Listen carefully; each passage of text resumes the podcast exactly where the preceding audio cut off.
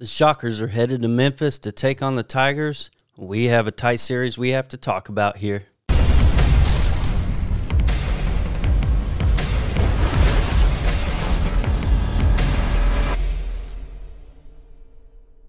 What's up, Shocker fans? I'm Lee Bird, and welcome to the show.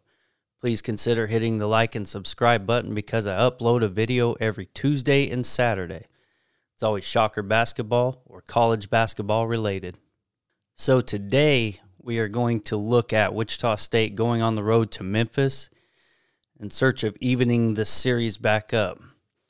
This will be the 26th all-time meeting between the the two programs with the Tigers holding a one-game lead, 13 to 12 in the series. The first time these two programs met was February 7th, 1959. I keep checking for rule changes sometimes in these series just to see what was going on in college basketball when you know a, a matchup was that long ago. And a lot has changed in six decades of basketball since this meeting anyway. But and then it was only one season removed from uh, uh, the the implementation of banning offensive goaltending so that's how far back that rule goes. The two teams played in 1983 and wouldn't face each other again until 2014 in Sioux Falls, South Dakota. Ron Baker led all scorers with 21 points, 5 rebounds, and 6 assists in that game, helping the Shockers to defeat the Tigers 71 to 56. The next meeting wouldn't come until Wichita State's first season joining the American Athletic Conference in the 2017 2018 season. Since joining the American, the Shockers are 2 and 3 against the Tigers. Memphis comes into this game with a record of 6 and 5 after taking a loss on the road to Tulsa Sunday night. It was their first game back after an 18 day stretch of not playing a single game. They did end up only losing this game by one point. Memphis went into the half up 32 26 on the Golden Hurricanes, so they came ready to play even with that extended time off, but ended up turning the ball over 20 times during this whole game. They shot 47.8% from the field, 9, 9 of 15 from the free throw line. See, I don't know how many times they can point to that right there. You lose a game by one point with 20 turnovers, but it's because you missed some free throws. Right there, I was I had planned kind of a little free throw rant because the Shockers haven't been too great on their season percentage from the free throw line.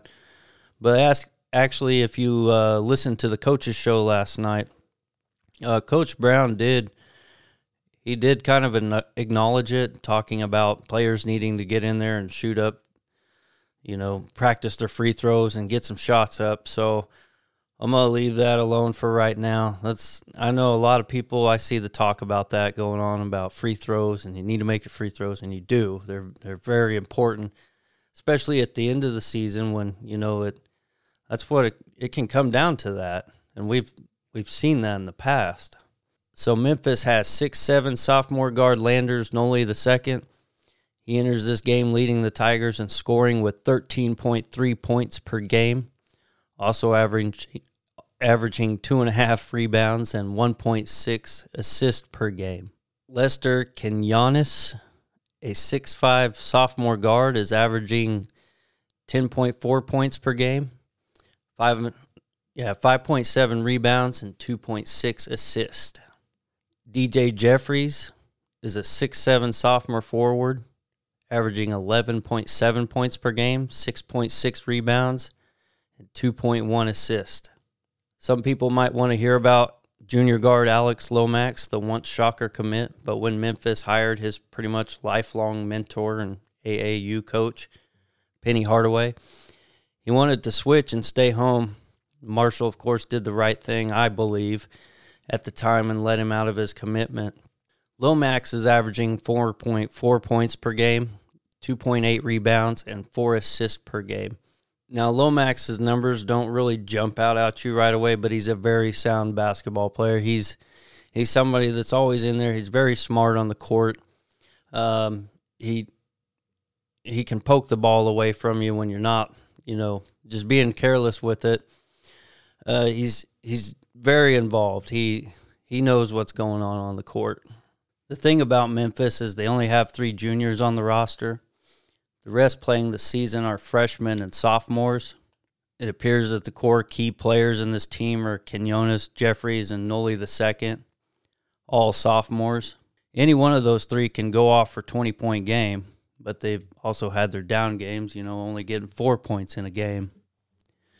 Memphis is just a really, really young team right now, and I'd expect the Shockers to take full advantage of that. There's, but Memphis is still a very, very smart team, so they can do it. Some quick stats for the Tigers in conference play: they're fourth in points per game, sixth in field goal percentage, and second rebounding, and number one at steals per game in conference play.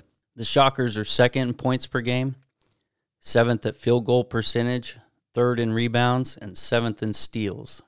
Wichita State is sixth in free throw percentage, and Memphis is at number 10, by the way. So I'll just, I'll leave that alone still. so overall, I don't believe this game is a give me by any means, but I also wouldn't be surprised if they blow them out. I just hope they really keep it rolling so Coach Brown can get AAC Coach of the Year They're doing good. They're coming together at the right time. All right, so that's it for me. Remember, you can check out the audio only versions on your favorite podcast platform. Thanks.